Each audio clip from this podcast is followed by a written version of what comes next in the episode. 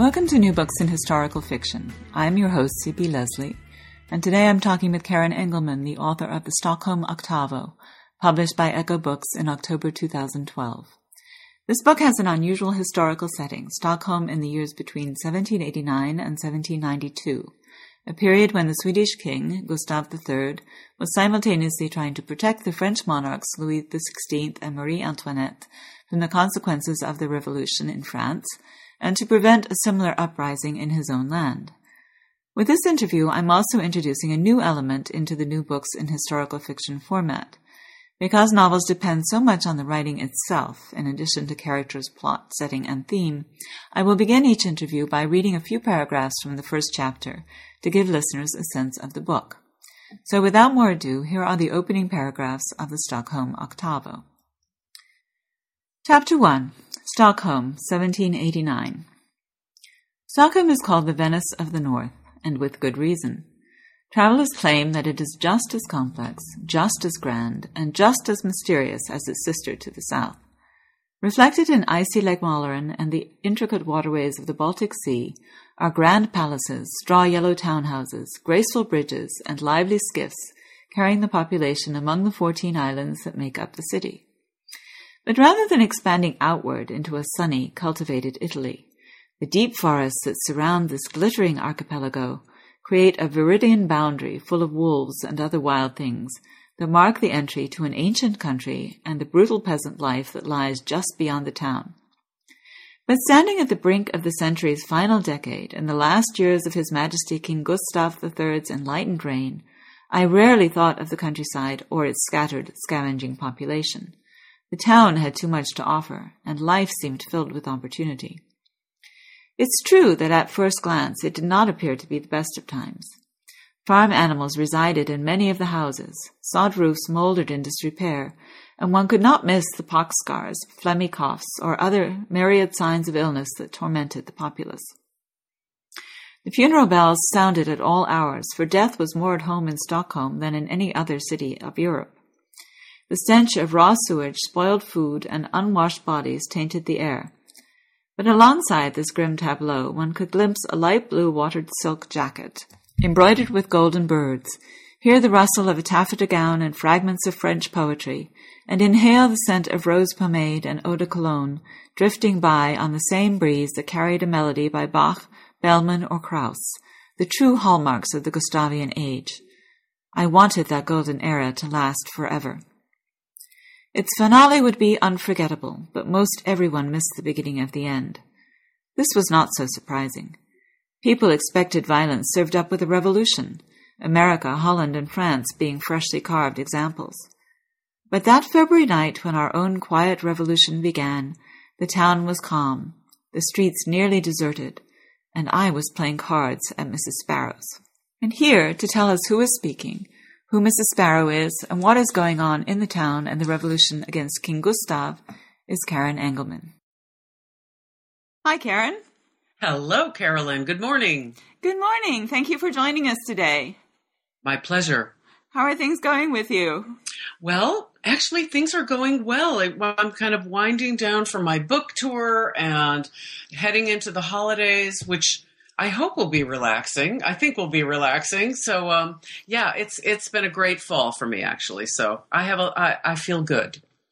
Wonderful. Um, for our listeners, I'm talking today with Karen Engelmann, who is the author of The Stockholm Octavo, a novel which I absolutely loved and highly recommend.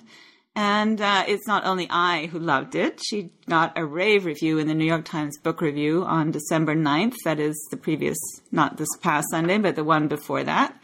And the reviewer, Susann Cokal, I hope I'm saying that correctly, described it as a deliciously sly first novel in which fortune lies behind each turn of the cards.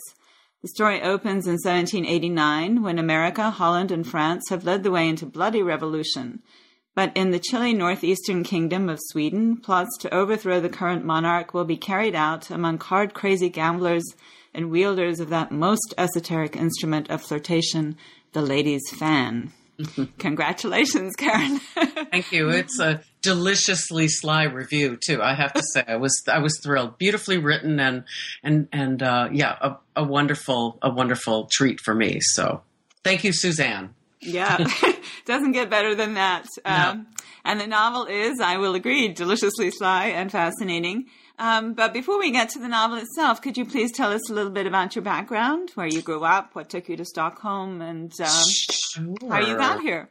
Yeah, it's it's a little improbable actually. I um I was born and raised in Iowa, and uh, my my background or my interest uh, growing up and through my college days was fine arts, and so I studied illustration and uh, eventually design. And I got a BFA from the University of Iowa, famous for its writers' workshop, of course, but I didn't even get close to those hallowed halls. Um, so I was in the art department and um, uh, I was working in a design studio in Iowa City upon graduation. And then I became interested in um, theater design. I was through a, a friend of mine who was working at the time as a professor, and I started taking some theater classes and um, we had a visiting professor from the Stockholm Opera, uh, the Stockholm Opera House, and he was a scene painter, wonderful, talented guy, very eccentric. But I was eager to do something different. I kind of wanted to get out of Iowa, and in the meantime, I had fallen madly in love with um, this friend of mine who uh, had been in Sweden previously, and we decided to have a little adventure. And I made a plan to go and do some independent study at the Stockholm Opera House with this visiting professor.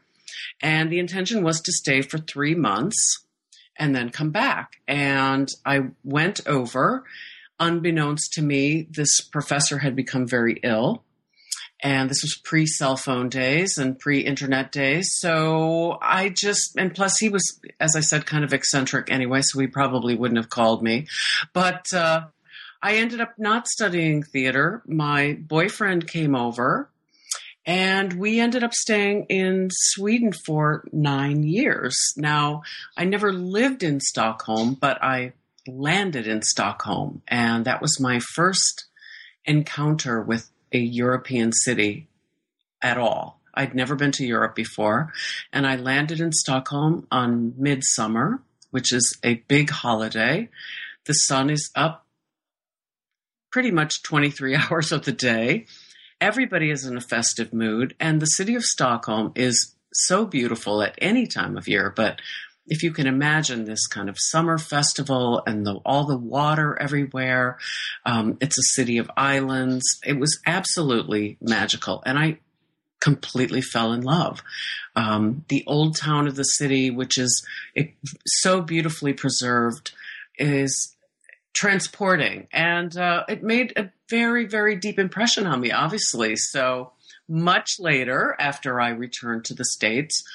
I became interested in writing. And I was still working as a, a designer. I worked, you know, commercially in New York City for Macy's department store, and I, did a lot of uh, Sotheby's. I did a lot of design work for various uh, people, but I was becoming more and more interested in writing.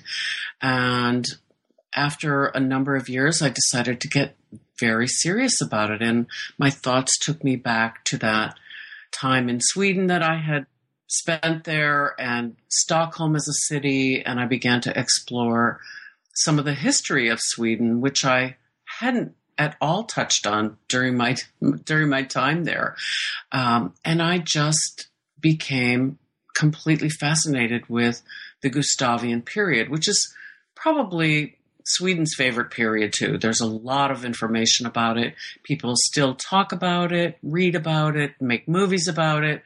So there's there's a lot of a lot of res- there's a lot of research material to delve into, and um, I just got hooked and decided to create this story that would bring together a lot of my interests, a lot of my background, and um, so I went back to graduate school in order to get some help with this project and get some deadlines because I like deadlines work very well for me. And uh, so in 2005, I, I entered an MFA program, and the Stockholm Octavo was my master's thesis. Wonderful. Um, Stockholm is almost a character in the in the book, really. I mean, it's the old town is so much a part of everything that's going on.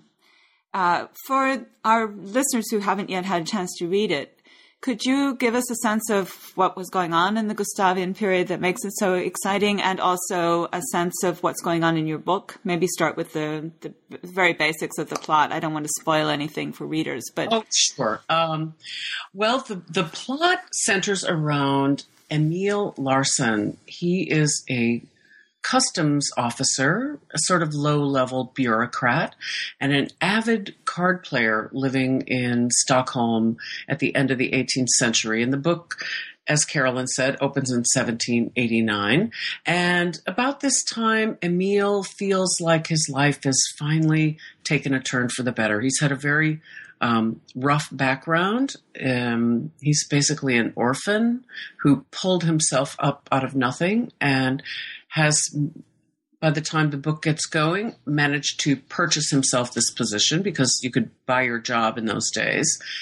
And he likes his job very much. He can work alone, which is one of the other things he likes. He has no personal attachments or obligations to anybody, so he can basically do whatever he likes. He's a very self satisfied bachelor. He has also, through his card playing skills, managed to become a trusted regular in the gaming rooms of one Mrs. Sophia Sparrow, another card shark, who has taken Emil as her gaming partner. Now, Mrs. Sparrow is also a fortune teller. She has cards everywhere in her life, and among others uh, of her clients is King Gustav III.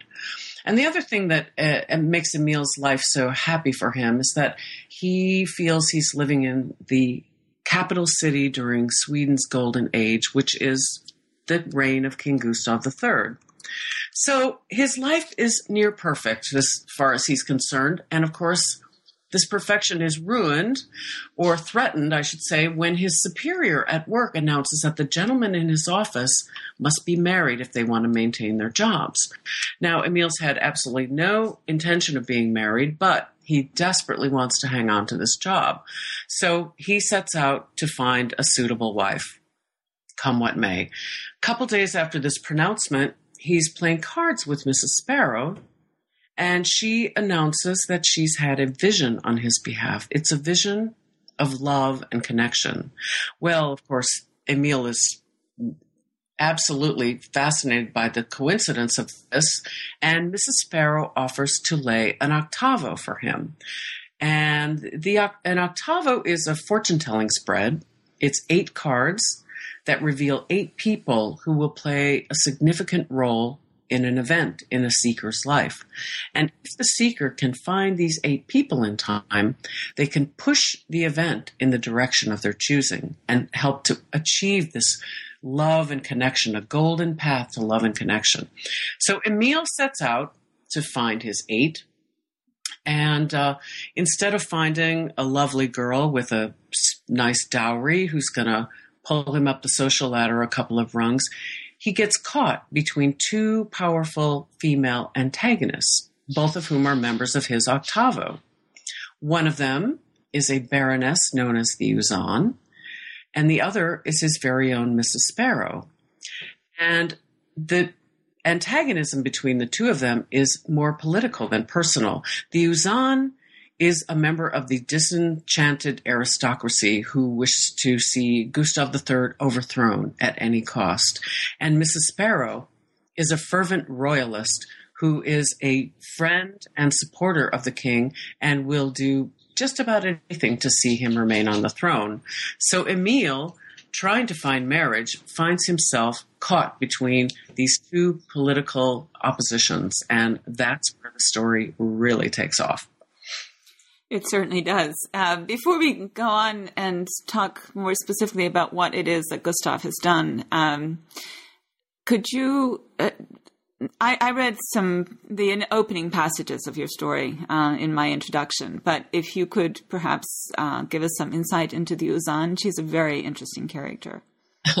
yeah, the Uzanne um, is a uh, a baroness, so she's a member of the aristocracy, and while she's not based on a historical figure, uh, the women of Gustav's court were very powerful. He called them the Fifth Estate. And the book, as uh, we said, opens in 1789 when Gustav III initiated some reform in the government that gave uh, rights to commoners. And what this meant was that those same rights were being taken away from the aristocracy. And of course, they were completely.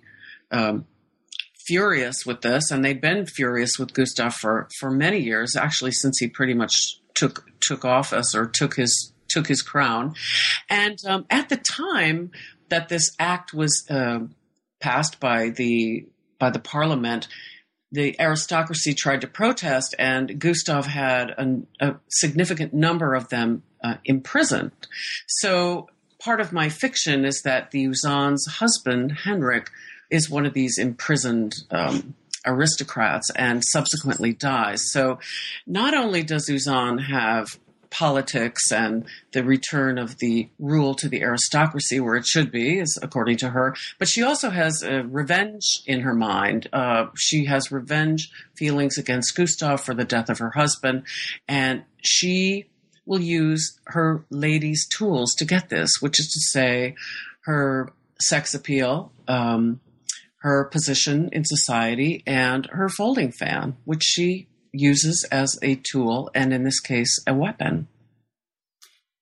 Yeah, one of the things I particularly liked about the book is that it has very powerful women who are not historical anachronisms. And one of the problems for women writers, at least I find this, is that many women in the past are, by our standards, passive, or uh, or at least they appear to be. The society wanted them to be, mm-hmm. and yet women often did exert power, in but in very traditional ways. And so the Uzanne exercises hers in part by running this um, almost like a seminar for young women. Yes, yeah.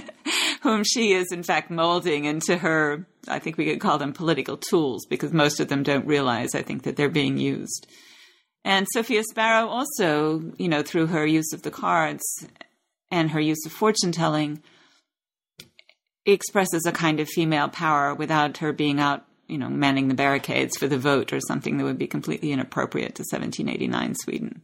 Well, exactly. And uh, in fact, you know, Sweden at the time, many of the innkeepers and, and uh, people that ran taverns were wi- women, oftentimes widows, but they, you know, they ran those businesses. And, uh, you know, there were women that were working in journalism, they were working, working as artists, they were working in shops and in trades. But yes, the care, I didn't want the characters to seem out of place for their time. And uh, so, yeah, it's about using the tools that you have at your disposal. In this case, cards and fans for those two.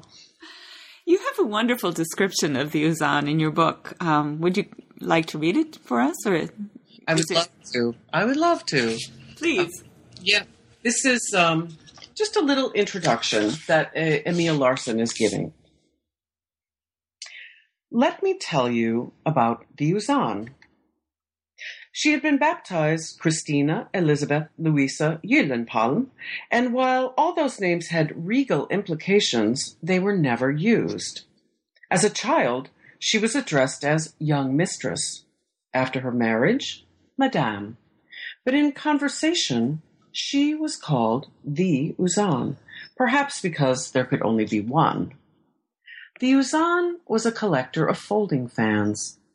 She had first become fascinated with fans at the age of fifteen, when she witnessed a cousin exactly her age, but neither as rich nor beautiful, captivate an entire salon with her artful fluttering. The Uzanne, still young mistress then, convinced the cousin to instruct her in this arresting language. These signals were known to men and women alike, and as with any language, the more you practiced, the more you could express. Soon, the student's skills exceeded those of her teacher. Snaps, drops, turns of the wrist, taps, flutters, and long, languorous strokes all filled the gap left by the unspeakable words of desire. The Uzanne knew which angle to hold the fan over her breasts if she did or did not want to be thought a courtesan, and how a certain look cast over a half folded fan could bring any man to her side. Society clamored for the Uzanne's presence at salons and balls. The jealous cousin attempted revenge, pairing the Uzanne with a common dolt at the spring cotillion. So the Uzanne took on the persona of tender matchmaker and signaled her cousin's status as eager virgin to an epileptic Finnish earl ready to fill the empty trough of his marriage bed. The Uzanne shed the prettiest of crocodile tears as she waved goodbye to her cousin, sailing for Åbo, a hideous village that served as Finland's capital city. The Uzanne had found her weapon. That's great. Um, I think one of the things that non historians, particularly, may not realize is that you know nowadays folding fans are things they hand out in Chinese restaurants, basically. and just opening one with a snap, I mean, it's way beyond my skill level, I can tell you. So, um, could you explain a little bit more about how you got into folding fans? I mean, they they, they exist in part because it's a it's not really a repressed society in the sense that Victorian society is repressed, but there are lots of things that go unsaid in you know, they're, they're not spoken openly, they're spoken secretly, in effect, through these fans. Well, there are many signals that the fans give. I think on a on a surface level, they were an indicator of your wealth, of your status. Um, in the late 18th century, it was kind of the heyday of the handmade fans. This was this was before mass produced fans had started to come into uh, the hands of common people. So fans were handmade. They were oftentimes incredibly intricate and made with very, very valuable materials, jewels, ivory, swan skin. Um, the workmanship was incredibly detailed. So, just by nature of the fan that you held, you could indicate whether you were wealthy, whether you had been to Paris or Spain or Italy.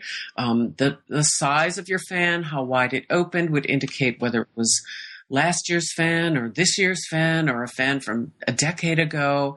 Um, they were so they they had a lot to say about an owner's status and and travel and taste and and and even their affiliations. You know, if you had an English fan, perhaps you were considered a little daring because England was not popular with uh, Sweden at the time, for example.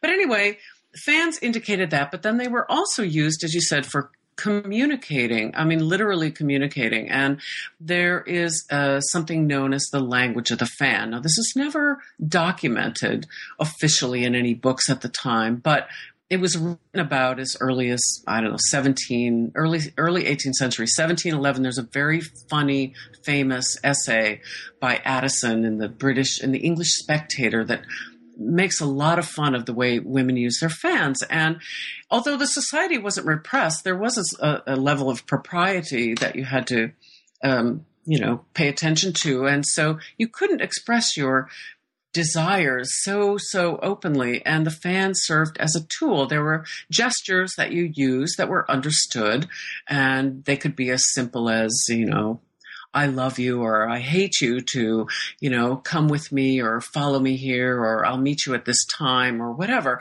And uh, while I think the signals were probably different in each culture and different in perhaps in each city, um, it was a convenient way to um, have some fun. And I think that they were most often used for flirtation and romance, but, uh, you know, they could be used for other things, which is what I have the Uzanne doing in my book.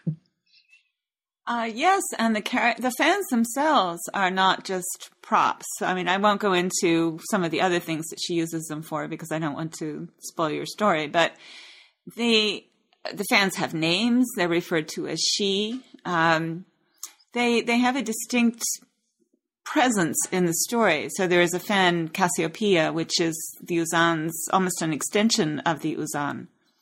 Yes. Um, you know, I, I think because they were so valuable and so intricate and beautiful, um, that I, I gave them names and these personalities. And I, I, got this idea from a fan collector that I, I spoke with in the course of my research. And she referred to all her fans with the pre- feminine pronoun. And you know, well, she didn't have names. I didn't think it would be a stretch to actually give a name to your fan. It's almost like a pet or a car, and people often name those things that they have a, a, a deep attachment to, and something that you carry in your hand, probably, maybe even every day, or certainly often during the week because you know as a as a proper lady you would carry a folding fan. You didn't have a handbag at the time but you definitely had your fan. And i i think learning how it feels how to use it how to open and close it i mean they're all a little bit different. The action on them all is a little bit different. You know the length and how the weight and everything else that it, as you say it becomes kind of so uh, naming it is was not a stretch.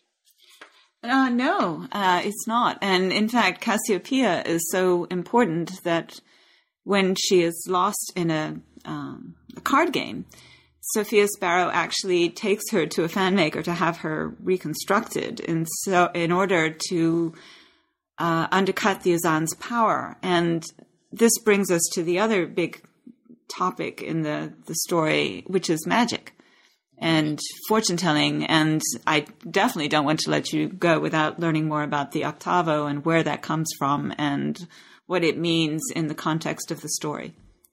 Well, magic in the late 18th century was an everyday part of life. Uh, ev- people believed very, very much in magical powers. There were magicians in most of the courts and astrologers, and people believed in elves and witches and otherworldly things. I mean, even uh, King Gustav was famous for this. He and his brother attended seances, and they had an alchemist uh, trying to turn base materials into gold to fill the royal coffers and they were very much engaged in the freemasons which were had some esoteric and sort of magical rites. And so magic was a big, big part of life. And fortune telling was also a, a, big part of life, although people used lots of different methods. Um, they used uh, coffee grounds and tea leaves, but they also used cards and card uh, cartomancy or fortune telling with cards really came into its own in the in this period as well, which is what served as an inspiration for the octavo. But in France in the late 18th century was when the first book was published about fortune telling with cards. And it was published by a gentleman who went under the pen name of Etteilla. And he used a, a piquet deck, which is a, a deck of 32 cards, but just playing cards.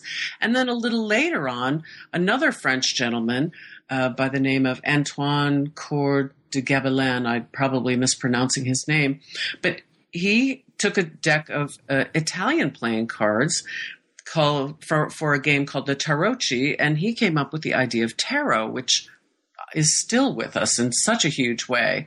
So since Mrs. Sparrow, my character, was French by birth and was already a card player, um, her medium seemed to be cards would prove to be a perfect tool for her to use.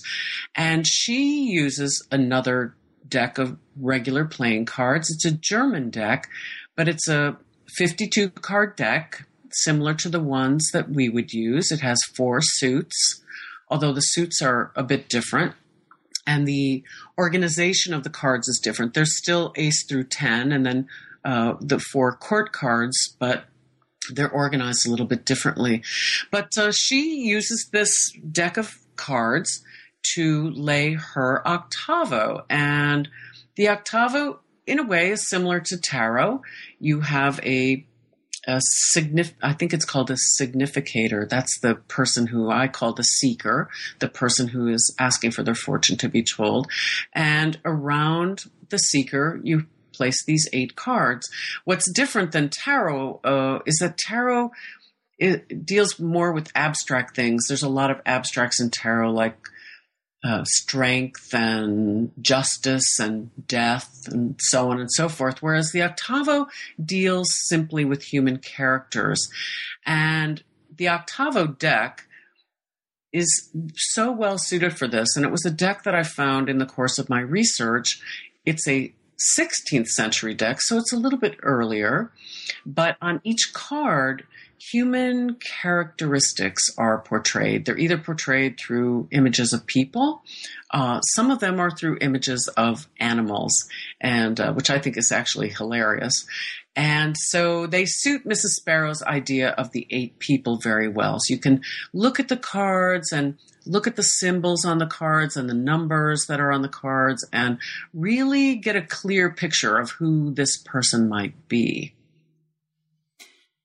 And in the book, we can actually see these cards. I mean, one of the lovely things about the book, I thought, was that it, it makes it very easy to go back and follow because one of the fun things about the book was to try to figure out who these people are. And it keeps changing over the course of the book. And you think you know because Emil thinks he knows, and then he realizes that it might be someone else. But as these things happen and a new character comes in and he's thinking, oh, this is, they, they all have names, you know, the prisoner, the, the companion, the, the seeker, the key, the prize, and so on and so forth you can go back into the book and find the design and find the laid out image of the octavo and say, oh, that's what that card looked like. Yeah, I thought that was a, an incredibly important part of the book, and I feel lucky to be doing my book at a time when you know printing and design capabilities allow for that. Um, I get you know partly because I have a design background too.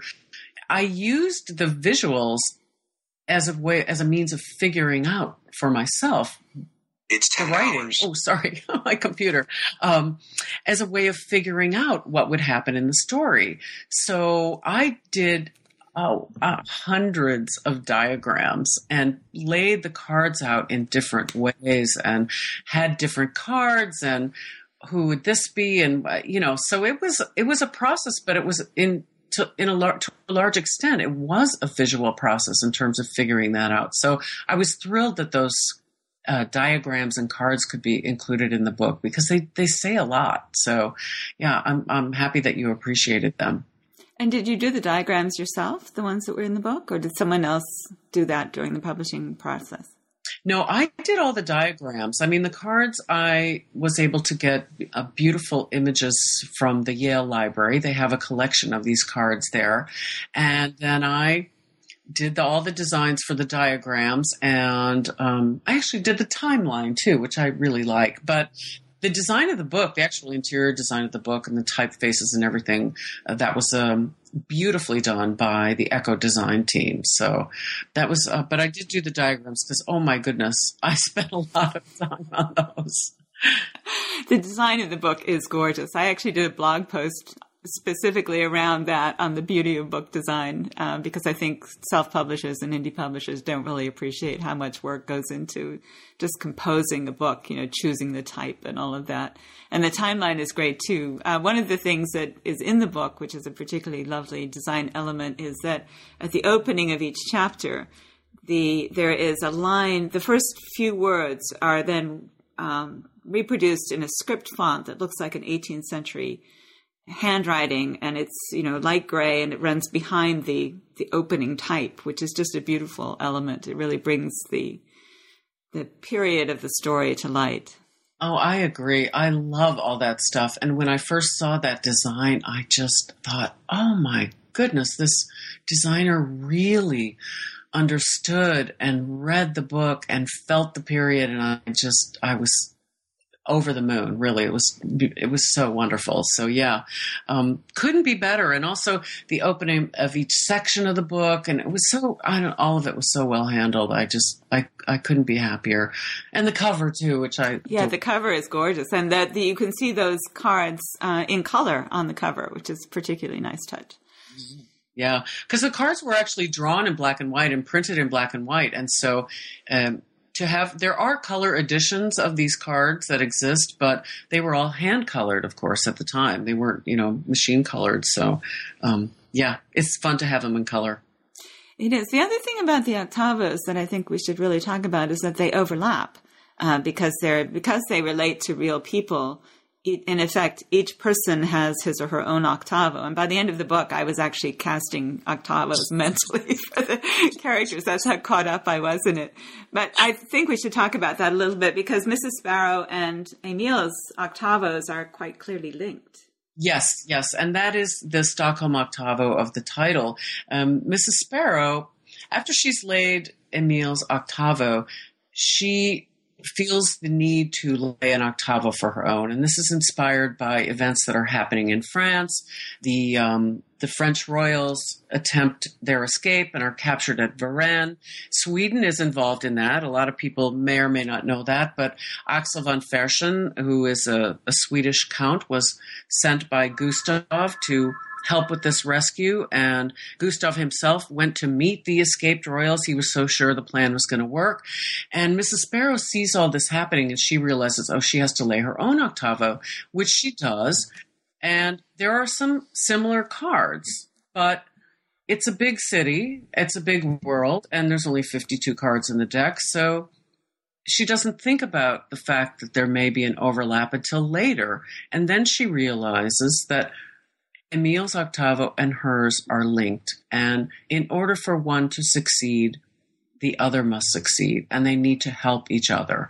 So that's where they overlap. And at, at, a certain point in writing the book, I got very carried away and I was laying like a third octavo on top of these two. And I thought, oh, maybe I could lay one. And it just got completely out of hand. But it's a little addictive. So, but I, I decided to keep it to the, to the two of them and they nicely form by the way, a number eight. So it all connects. And talk about eight. I'm in your press kit. It mentioned that eight has a specific significance for you as a person. Well, you know, it's one of those weird things that it's. I, I like to think that it's been waiting for me since birth, and I I was born on the eighth, and I'm one of eight children, and um, I've carried with me since my college days a large brass keyring with the number eight stamped on it. And I have no idea why, but I liked it. I liked the number eight. I'm, i mean, I was a design student, so I thought it was a beautiful number, and that's probably why I liked the keyring. Um, and then later on in life, I was told by a numerologist that my soul's urge was the number eight. So I don't know. All of course, I never thought about these things until I began thinking about doing this project, and it started out as a design project. I wasn't you know, I, I, I, don't think I trusted my own abilities as a writer to do a novel. So I was thinking of more, uh, I don't know, a design book with some text. And I thought of it in terms of eight page signatures. In the old days, a book was always made in signatures, and a signature had eight pages. So any book had to have a number of pages that were divisible by eight. And so I thought, oh, I'm going to have this book with eight characters, and they each get, you know, a signature or maybe two signatures, and those signatures are eight pages, and all this eight, eight, eight. And then I started looking into what the number eight meant, and uh, it's it was all fascinating to me. You know, it's a weird number that most people outside of China or Asia don't think about too much. Certainly, in Western culture, doesn't have a lot of uh, meaning that we think about every day. But in esoteric literature, it refers to rebirth and resurrection. And so all of this kind of cooked together and became part of Mrs. Sparrow's idea for the octavo because her her belief is that the octavo, the significant event in an that would inspire the laying of an octavo is of such great importance that it would lead to a sort of rebirth for the seeker. So that's where all of these things came together. Well, the other thing about eight is it's basically the infinity symbol. And you see that at the back of the book, in addition to all these other things, there is a series of overlapping octavos joined with these circles. And you can see the, the, um, the eights, in effect, spinning out into yeah. infinity. exactly, exactly. No, I had great fun with that and uh, sort of thinking about, well, you know, the effect that one person's choice has on other people and it's a ripple effect. It kind of goes out and out it, infin- into infinity as you say. And uh, you know so that was just a yeah that was a fun idea. That's but that's really at the core of the book you know. How who is around us who are the people around us and how we all affect each other. And that's something that emil has to learn in the course of the book And really, that's his journey of love and connection. I mean, we think of love as being romantic love, and that's certainly an element in the book, but it's really the much, at the beginning, he's very isolated. I mean, he's got life exactly where he wants it, and his idea of connection is to go into a gambling parlor, which was, you know, pretty typical of 18th century Europe. But he doesn't, even there, he's, you know, he's working with Mrs. Sparrow. He doesn't really interact with the other people there as, as humans, you know, the. Exactly. Exactly. So yes, he has a big lesson to learn. And, um, you know, it's one that I guess I can say that I've ha- had to learn in my own life in some ways too. So, um, yeah, it's it's a it's a nice journey for him, and it it does take a turn. You do think people might imagine that the book is about this marriage plot or whatever, or this kind of romantic farce, and um, yeah, it it it takes a different turn for sure. And one of the um, I won't say whether it's romantic or non-romantic. I'll let people find out, but one of the characters we haven't talked about, but who is certainly part of Emil's journey, is a young woman named Johanna Blom, or Johanna Gray. Right. When we first meet her, could you tell us a little bit about her? Yes, uh, Johanna Gray is a young woman who is from the uh, city called uh, which is a little bit north of Stockholm. It was, you know, a fairly important city at the time, but you know, important consider the, the time period as well. It was a small city.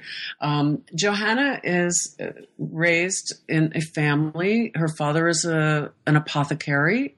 Her mother is a very devout religious woman, and has um, her mother has put some very strong restrictions on the family, and they are only allowed to wear gray clothing. They are to be devout. But Johanna has been educated because her father needs help in his shop. So she's been given um, lessons in reading, writing, Latin. She knows French. Uh, she can compound tinctures and and herbal medicines. She knows her her herbology. So she's fairly well educated and she she likes her work, but her mother decides that she's it's time for her to be married and so arranges a marriage with a loathsome character in the town and johanna rather than be stuck in this life decides that she is going to run away and she leaves for the town or stockholm and uh, she's going to try to make her way no easy task but she feels like she has some skills and she has a connection there who is another uh, connection to Emil, and that's Master Fredrik Lind. And so she falls on his, um, you know, to his to seek his help, and it is Master Fredrik Lind who finds a position for Johanna Gray with the Uzanne. So they all begin to connect, and the Uzanne is delighted. Johanna is kind of a diamond in the rough that she can groom and who can also serve her very well with her apothecary knowledge, compounding sleeping powders and other things. So, uh, yeah, Johanna, you don't, Emil's not sure. He meets her in a tavern and then meets her again at the Uzanne, but at the Uzanne's house, but he's not sure it's the same person. She looks completely different. She's been well dressed. She's gotten, you know, she's been well fed. And um, so the game between the two of them begins. I think also it may not be clear to people that uh, apothecaries used to do a great deal more than you would get now at your local pharmacy. So even today in Russia, if you want to buy herbs, you go to the local they don't it's apothecary actually it's exactly an apothecary's shop um, so herbs and medicines and poisons were all kind of along the same area of interest you know if you wanted to poison some rats you went to the apothecaries if you yes. want Absolutely. And you know, they have all kinds of quack medicines and they you could buy leeches there, you know, so if you needed to be, you know, have have and uh, all kinds of. So there was one really interesting thing that was sold up until the middle of the 20th century in in Denmark. You could still find it, but they sold ground up mummy powder. They would get mummies from Egypt, dried, and grind them into a powder, and then you would ingest that for uh, I don't know what, probably everything, probably virility and you know I, I, have no idea but lots of crazy things that you could buy in these stores but you're absolutely right. I mean um, and also if you think about most medicines or if, even if you think about um, oh now now i'm uh, no, I'm actually I'm forgetting the word, but sometimes it's about the dosage. If you you digitalis, for example, is an herbal medicine that can be very dangerous, but it's still used, and it's all about how you dose it. Um, it's used for heart medicine, and it was used even then for for different things. And so you would go to this apothecary and buy your digitalis or even henbane or some of these things that were very dangerous, but if they're used in the right amount, they can be very helpful. So. Um, yeah, apothecaries were kind of strange and wonderful places. Yes, and medicine, of course, was very different then. I mean, you would probably be better off at the apothecary, even if you ended up taking too much henbane, than you would be calling in the local doctor. Oh, absolutely. The surgeons were frightening. So, yes, I think uh, that's true. Herbal medicine was a, a much safer bet.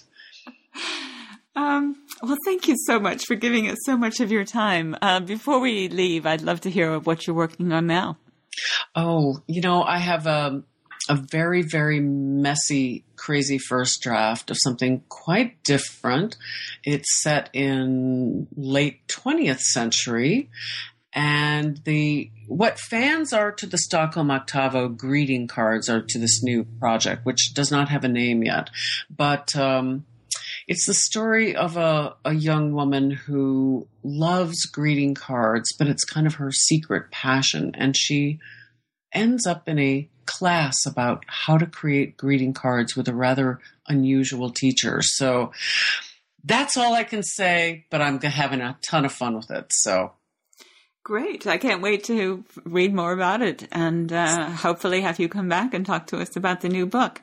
Um, before I let you go, are you, you're in the middle of book tours at the moment, right? Are there places that you will be going that you would like to let people know about? Well, I have um, a couple of events in January that would be open to the public. One is, or, one is in Vermont at Goddard College where I, um, got my MFA. It's in Plainfield, Vermont, so it's kind of out in the middle of nowhere. But it's that's on January seventh. I'm doing a reading and discussion. Uh, I have an event at the Brooklyn Library on January seventeenth, and that's in the afternoon. And I apologize, I don't have the time. Uh, and I, oh, I'm sorry, January 17th is in Wilton, Connecticut at the library in Wilton, Connecticut. January 26th is at the Brooklyn Library and I'm going to be at Bookmania in Florida uh, in February 2nd. And then late in February, I have an event in Sleepy Hollow, New York with a Bellman singer. I'm so excited. She sings period music by Carl Michael Bellman, who was a favorite of King Gustav and quite a character in his own right. So all of that information is on my website, which is uh, KarenEngelmann.com and much more. So I would I would love to have readers come and I would love to meet them. Excellent. Uh, those dates are all in 2013, by the way. So sure. just in case you get this podcast sometime later, um, you'll know that they were gone. But I'm sure if there are future events, they will also be on Karen's uh, website. And one thing, I, as you were mentioning I don't know that we ever said explicitly that what King Gustav did to get on the bad side of the Uzanne and the rest of them was that he was trying to avoid uh, having a French Revolution in his own backyard, basically. And he decided to make sure that the bourgeoisie was satisfied. And so he extended rights to commoners, uh, which did not really disenfranchise the aristocracy, but made them feel like they were being disenfranchised, and therefore they went into opposition because they wanted things back the old way. Did I get that right? Exactly right. He saw the writing on the wall. He he loved his aristocracy, but he knew that something had to change, and he did, and paid a very high price for it. So but he did actually avert the revolution. In other words, his his um, his idea was correct, but it was not. Uh, it didn't work very well for him personally. Correct. Correct. Karen, thank you so much. Uh, I really appreciate you talking to us today, and I wish you all best of luck. Carolyn, thanks so much. It's been a pleasure. For me also. Take care. Bye. Bye bye. Thank you for listening to New Books in Historical Fiction. I am your host, C.P. Lesley, and today I've been talking to Karen Engelmann about her wonderful new book, The Stockholm Octavo.